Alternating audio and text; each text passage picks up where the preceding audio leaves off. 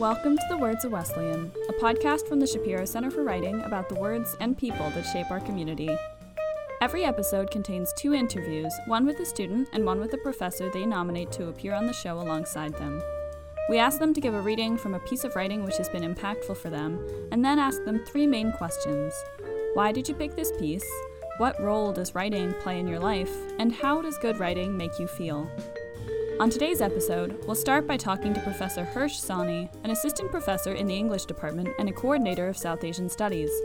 Later on, we'll hear from Shlok Sharma, a sophomore at Wesleyan and one of Professor Sawhney's students. First up, Professor Sawhney.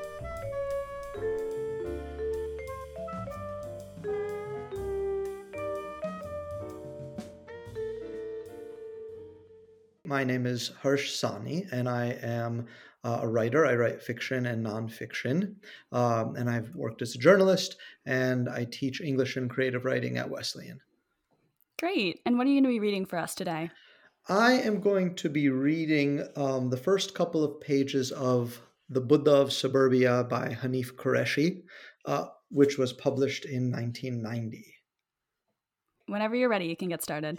Okay, here we go. Chapter 1 my name is Karim Amir, and I am an Englishman born and bred. Almost. I am often considered to be a funny kind of Englishman, a new breed, as it were, having emerged from two old histories. But I don't care. Englishman I am, though not proud of it. From the South London suburbs and going somewhere. Perhaps it is the odd mixture of continents and blood, of here and there, of belonging and not, that makes me restless and easily bored or perhaps it was being brought up in the suburbs that did it. Anyway, why search the inner room when it's enough to say that I was looking for trouble, any kind of movement, action, and sexual interest I could find, because things were so gloomy, so slow and heavy in our family. I don't know why. Quite frankly, it was all getting me down, and I was ready for anything. Then one day everything changed. In the morning, things were one way, and by bedtime, another. I was 17. On this day, my father hurried home from work, not in a gloomy mood. His mood was high, for him.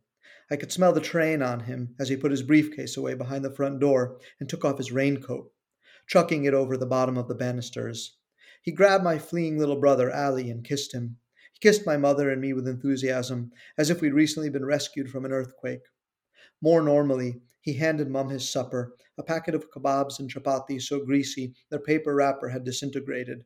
Next, instead of flopping into a chair to watch the television news and wait for Mum to put the warmed up food on the table, he went into their bedroom, which was downstairs next to the living room. He quickly stripped to his vest and underpants. Fetch the pink towel, he said to me. I did so. Dad spread it on the bedroom floor and fell onto his knees. I wondered if he'd suddenly taken up religion. But no. He placed his arms beside his head and kicked himself into the air. I must practice, he said in a stifled voice. Practice for what? I said reasonably, watching him with interest and suspicion. They've called me for the damn yoga Olympics, he said. He easily became sarcastic, Dad. Thank you so much for that. That was such a great reading. All right. Thank you. Thank you for allowing me to do that. Yeah, absolutely. So, can you tell me a little bit about why you picked this piece and what it means to you? Sure. Um, so I read this book for the first time probably just after I graduated from college in 2001.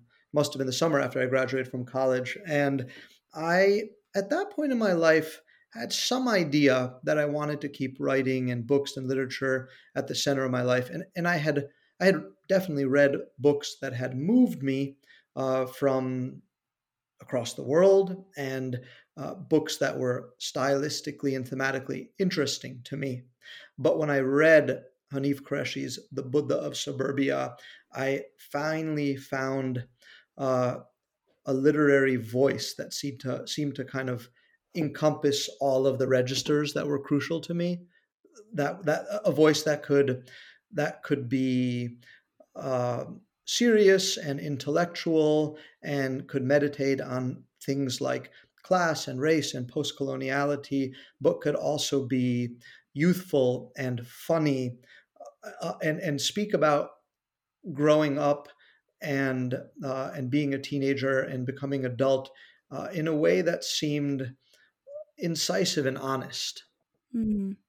I, I, hadn't come across that before. You know, I, I hadn't come across. Um, I hadn't come across. You know, by that point in my writing life and my thinking life and my, you know, I, I had just kind of re. I had I, I had started to embrace um, my being South Asian. Um, uh, and I and, literature had helped a great deal with that. Um, and, and, and, and my my parent, my past, um, my parents, my heritage. Uh, you know, uh, until I was in around eighteen, had been a source of shame and discomfort. Uh, and, and, and books was something that really opened a door to kind of embracing these things. Um, and, and, and there were a couple of books along the way that were meaningful but then i read the buddha of suburbia and it kind of all clicked you know like like it felt like um, there was another uh, person who had had similar parents and who had had uh, uh, who had struggled with the same issues around identity in a way that made sense to me uh, and, and and it just inspired me and motivated me and felt like i i could do it too then and and and, and it made it made me it made th- it made not, it made my personal life feel affirmed um, and it made my creative ambitions also feel viable and possible mm-hmm. yeah and what kind of role i know you said that like before you read the buddha of suburbia that you were into literature and you were into writing but i'm wondering like what kind of role writing has played throughout your life were you a big reader as a kid? And how does it developed into this thing that's now your work and a great passion for you? I, I was at different moments in my childhood a, a great reader of um, of fantasy uh, novels and science fiction novels, um, and and I think I I immersed myself in those types of books, like series books with like you know nine volumes, um, like to deal with um, parts of my childhood in which I was isolated, um, uh, you know, not for any particular reason, um, uh, but just you know, parents working or or family traveling together to uh, to see family, you know, to see the rest of our family in India. Uh, those books provided a lot of solace and escape for me, um, uh, a lot of companionship, um, and and and and and when I was when I became a teenager, books were the things that like were the part of my education that that that kind of affirmed my skepticism of all that was going around around me you know? Uh, not everything seemed or smelled right in my high school life in terms of class in terms of people's priorities um, in terms of the kind of uh, super ambi- superficial ambition that was driving both my peers and their parents. Um, and, and and, and my my parents affirmed those perspectives to a certain extent, and also my friends, but it was literature really that that reminded me or, um, and and made me feel confident about doubting the values of those around me. Hmm. Yeah.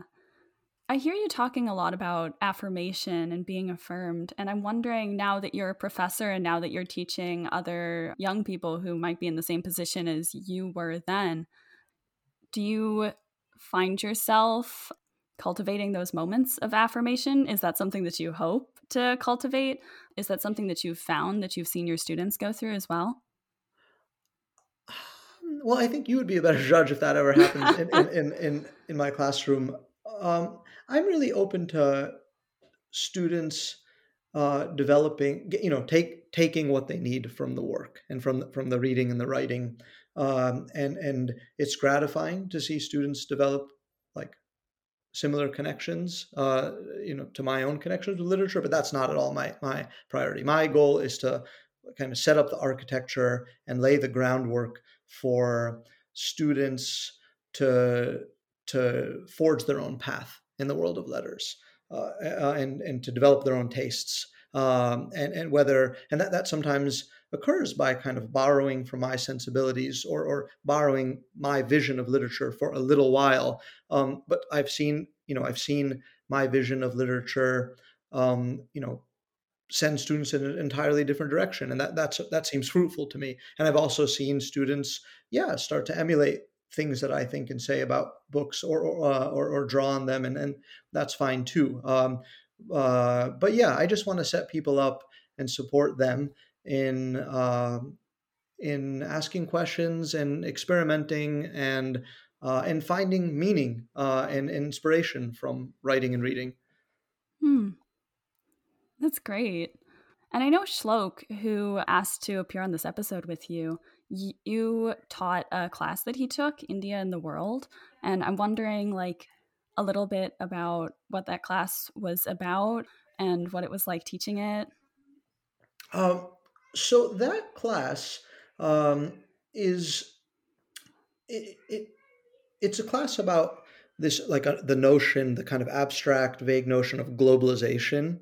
Um, and uh, and it basically it's an attempt to look at the way uh, India has been depicted uh, and represented to to Europe and America through literature and film. Um, uh, and and and it, and it moves backwards in time. It, starts, you know, around now, um, in, in uh, or you know, around 2015, 16, 17, and it goes backwards um, uh, through the end of the 19th century. Um, and and and in, in the course, we just kind of look at like various consistent patterns uh, and themes uh, about globalization and empire uh, that seem to repeat themselves over again. Uh, we, we look at the way identity is impacted um, as a consequence of empires, as a consequence of the merging and collision of cultures. We look at the way different type of nationalisms are born um, as a result of uh, empire, hegemony, imperialism, as, as a result of people from different parts of the world exchanging ideas.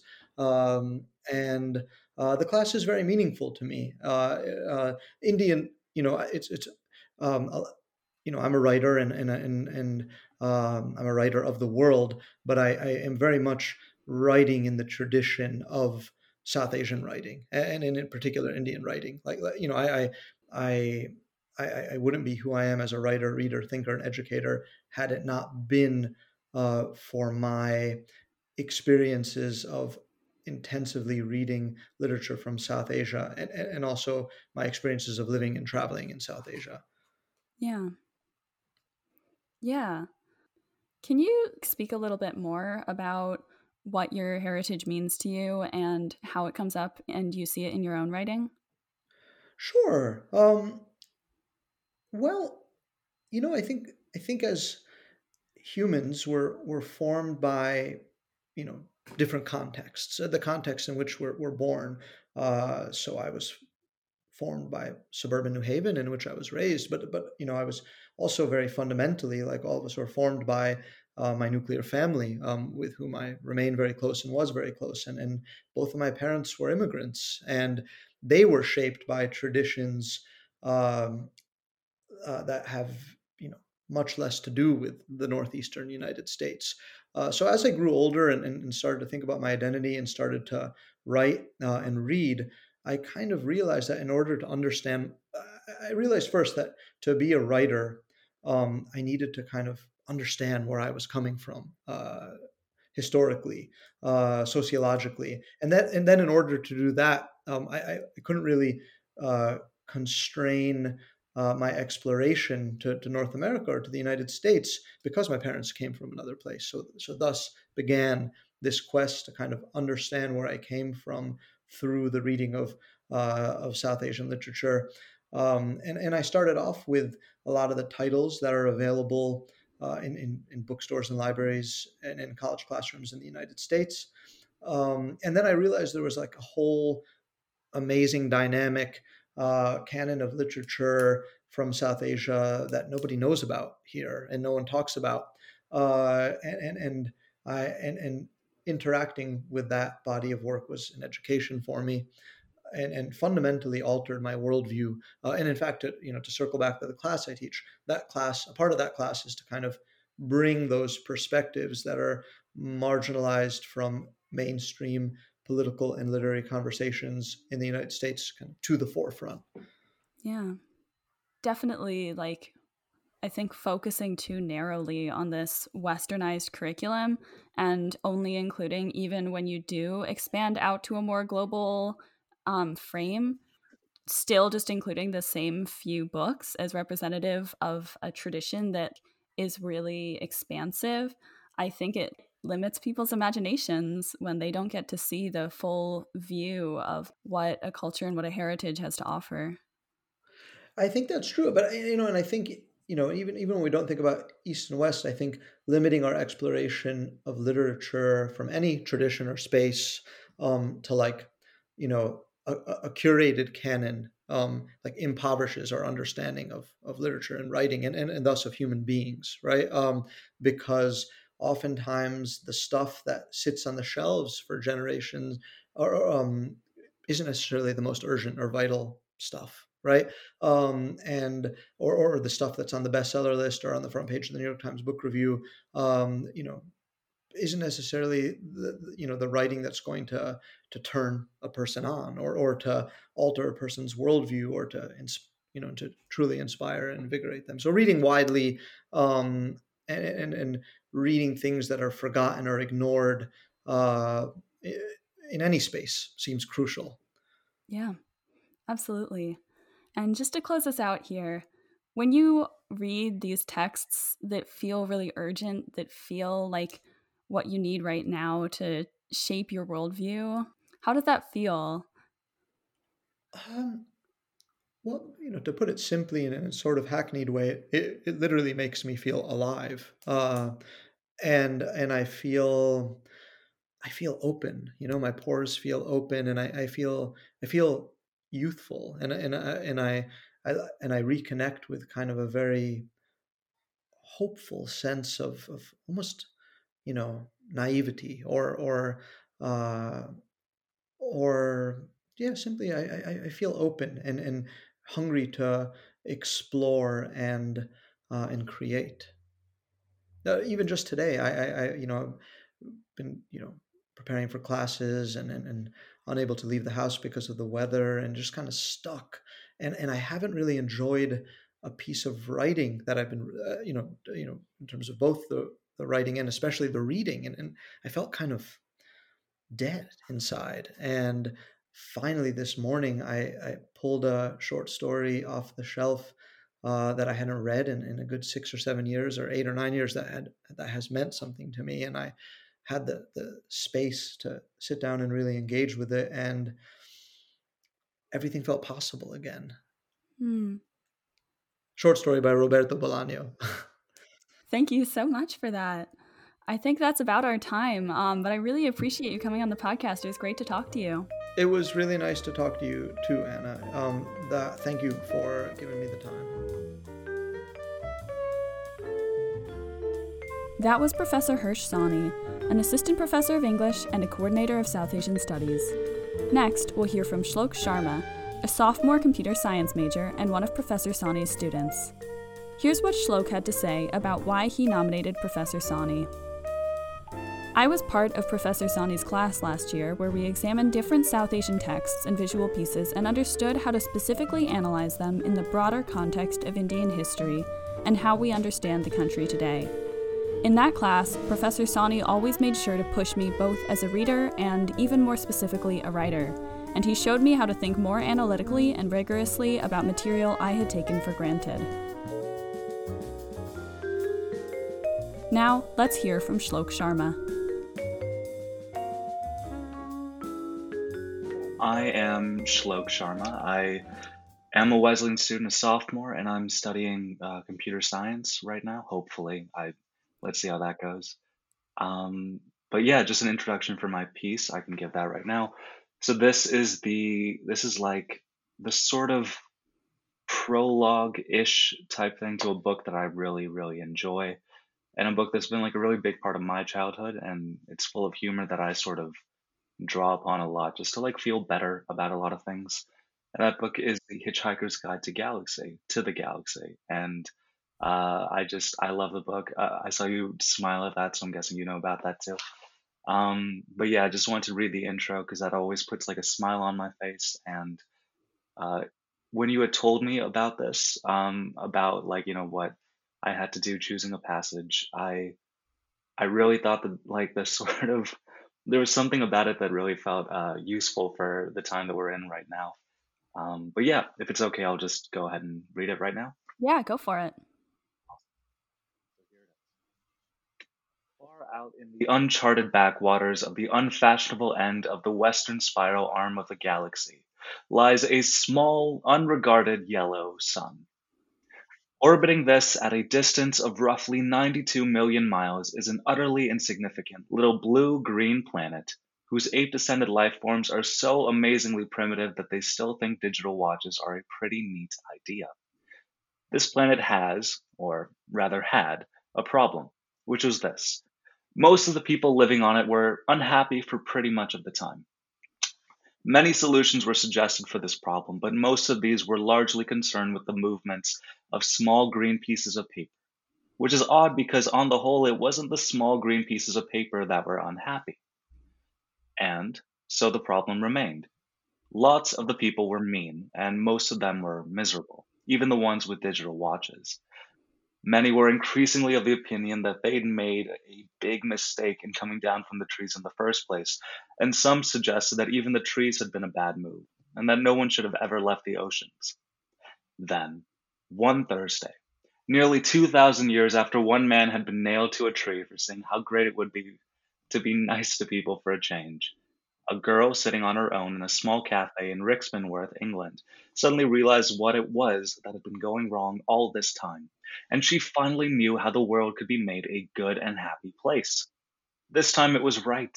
It would work, and no one would have to get nailed to anything. Sadly.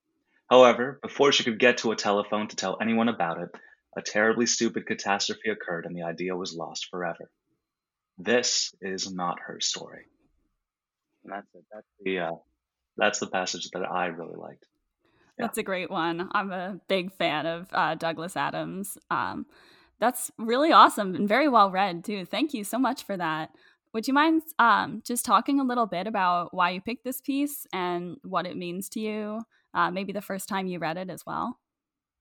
Absolutely, yeah. So I so I first learned about this project, right, from that email that you had sent, I think, to all students, or it might have been directly to our class. And I just thought that, like, what is a passage that really encapsulates how I'm feeling? It was it was this feeling of, you know, whenever I'd read that, when I'd first read that passage, and I read it many times again, uh, I just got this feeling of like it was sort of nihilist, it was sort of funny, it was sort of fatalistic, but it was so lighthearted in a way, and it, it just felt so like weirdly philosophical, but but not self-serious. Like I really like those kinds of things. I'm a person who I think a lot of uh, my friends and you know a great deal of enemies would criticize me as being like almost too uh, too jokey. Like I make too many jokes and stuff. But like reading this book, I kind of understand that that's not too much of a problem sometimes. Like sometimes it can be really good to just not take anything seriously. And, you know, this describes like a catastrophe. It describes like depression. It describes like existentialism and, and like, you know, the terrible effects of just like focusing on capitalism and everything. But, but you, you don't have to read it that way. You can read it as just like, you know, a funny person telling you a funny thing. And, they're both right. And I, I really like that aspect of it. I, I kind of wish that tone was sort of more there.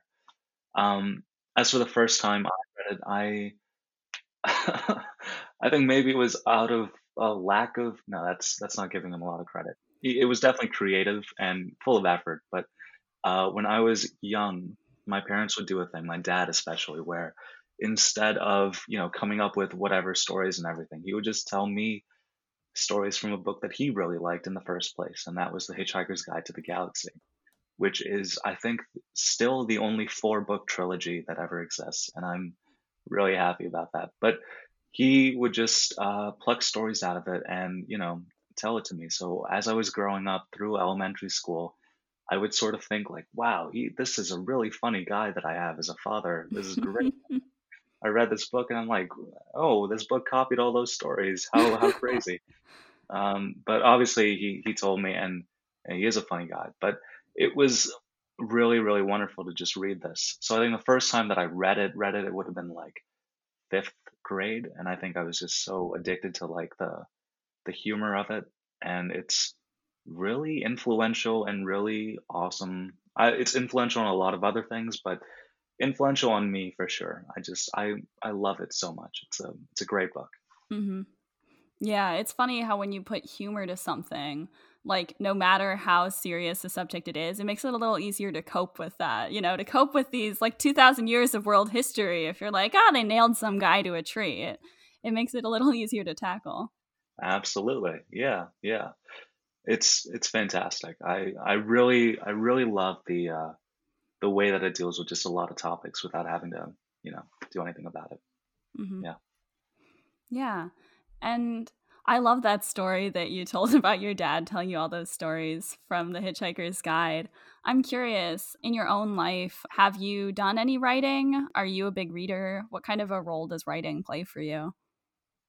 Yeah, um, great question. I I love love reading and I love writing. I I always consider switching or you know double majoring in English because it's such a big thing for me. But um, although I mean honestly, I think it's a big thing for everybody. I've heard people say they're not big readers, but you know if you watch movies or you watch television or anything, it's really hard for any of that stuff to be disconnected. And I uh, I've been recently reading a lot. I think you know the American the current modern sort of Western curriculum does a great job of like taking out a love for uh, reading and writing when it like drills it. But I have gotten back into writing in full gear. I think over the past year, I just I just I set like a goal for myself for writing because I'm like I'm not doing anything. I'll just try to write a ton. And you know, it was more of like most of the stuff that I'm writing right now. I know is like amateurish and whatever, but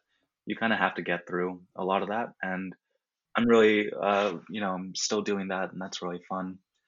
So I'm a, I love writing. It's a big thing. It's been a big thing for me uh, for a long time, and uh, reading, reading as well. I think uh, stories are just so fun to to immerse yourself in, and especially now, I haven't, you know, read a good fiction book for a while because I just keep getting recommended like nonfiction books and recommended more of like, how have you not read this already? I don't love that feeling, so I'm just kind of getting through that first. But but yeah, I really need to get a good fiction book. Um, so yeah, yeah, it's huge for me. Yeah. I know you said that you, um, so the person you nominated to appear with you on this episode is Hirsh Sawhney. Um, and I know that you took a class with him, like in the English department last semester. Was that like a place where you were able to read some good fiction?